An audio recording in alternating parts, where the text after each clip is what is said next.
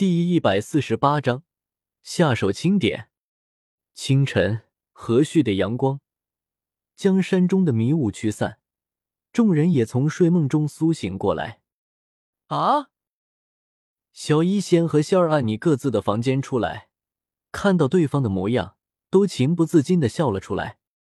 都怪那斗地主游戏，害得昨晚我俩熬夜，黑眼圈怎么都遮不住。看到仙儿笑自己，小一仙也觉得有些难为情，揉了揉自己眼睛，感慨道：当然他也没有要推卸责任的意识，毕竟是自己抵挡不住诱惑，也不能怪别人。没办法，这游戏吸引力太大了。仙儿嘟了嘟嘴，也很无奈地说道：走吧，今天你们还有比试的，别耽误了。闻言，小一仙也是笑了笑，很是赞同道，不过看到时间已经不早了，不由得提醒道：我觉得我还是先把少爷叫醒再说吧。仙儿自然也知道时间不早了，不过想到此刻还有一个人在呼呼大睡，他也很无奈，只得向着萧贤的走去。20分钟后，仙儿二女坐在筋斗云上，向着广场中央而去。身旁萧贤打着鼾声，睡得正酣，没有一点要苏醒的意思。哎，看到萧贤睡得这么舒坦，仙儿和小一仙二人也是充满了无奈，只得将他弄到比试广场再说。刷，看到仙儿到来，男性学员的目光顿时望了过来。见此，仙儿眉头一皱，一股冰寒之气顿时从脚下蔓延开来。仙儿妹妹，我们过去吧。看到仙儿又恢复了那个冰冷的样子，小医仙对此并不在意，指了指若琳导师他们，顿时开口说道：有些人的笑容注定只为一人而生，女为悦己者容。闻言，仙儿看了看熟睡的萧贤，脸上的冰寒之气消散了不少，点了点头道：姐姐，你可出现了，我昨晚一夜都没有见到了，可把我担心死了。看到姐姐仙儿来了，清月顿时兴奋地迎了上来，有些抱怨地说道：我能出什么事？闻言，仙儿微微一笑，摸了摸清月的脸庞，随后向着若琳导师走去。咔嚓，现场众人听到清月的话，顿时内心响起一阵碎裂的声音，眼睛呆呆的仙儿，他们的心碎了。妈的，禽兽啊！谁他妈去给我揍他一顿，我这条命给他了！你妈的，老子表白都没敢出手，现在都生米煮成熟饭了，我他妈恨啊！啊！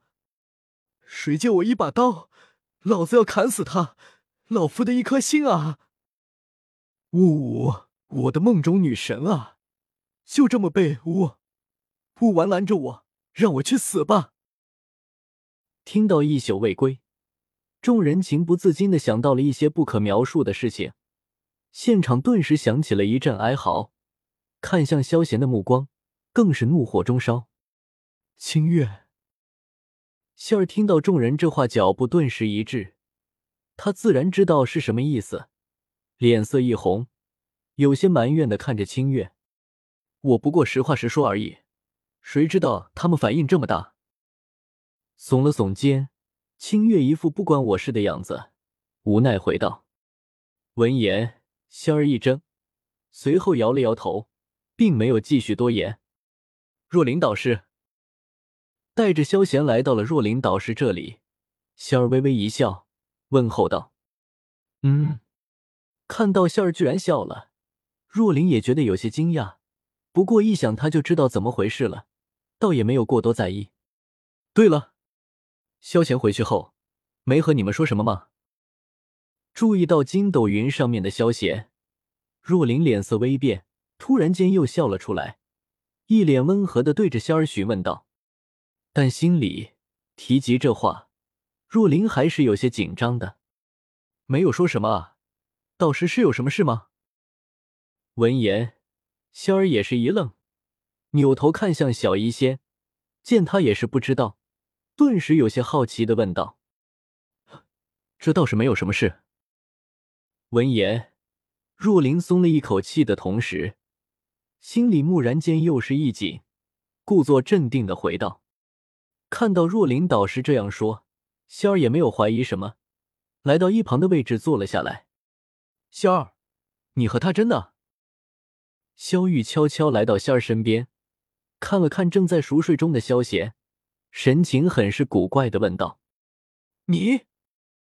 闻言，仙儿脸色彻底红了起来，没有想到萧玉居然也问这个问题，顿时瞪了他一眼，不想理会他。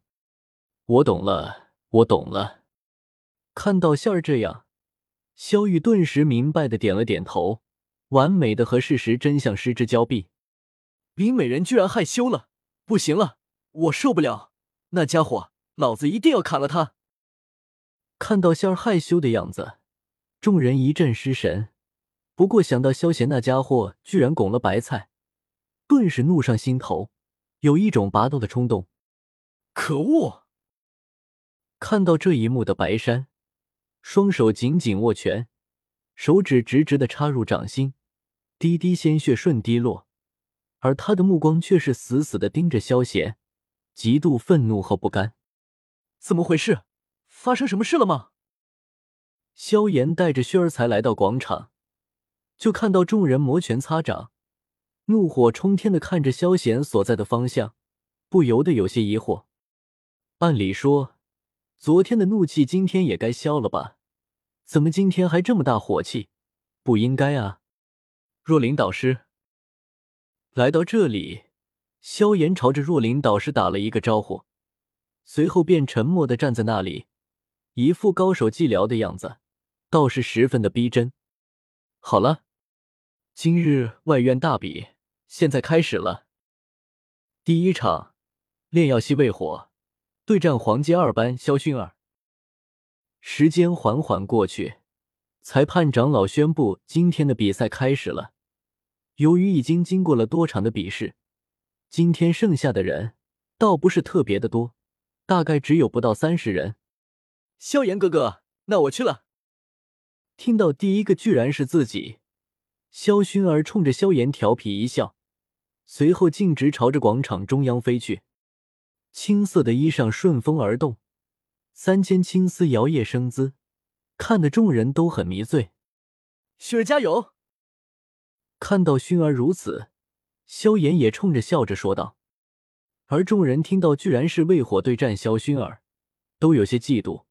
而卫火听到对手是萧薰儿，也很激动。不过，注意到众人那杀人的目光，要是自己敢对女神怎么样，一定会死无全尸。况且自己也打不过女神，卫火为胖子直明智的选择认输了。“长老，这一场我认输。”众人。“魏胖子，干得漂亮！薰儿粉丝团，我批准你加入了。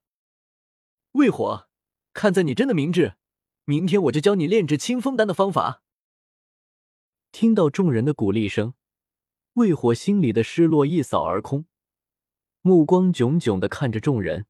从此，他明白了一个道理：认输不是因为害怕，而是为了更加美好的明天。本章完。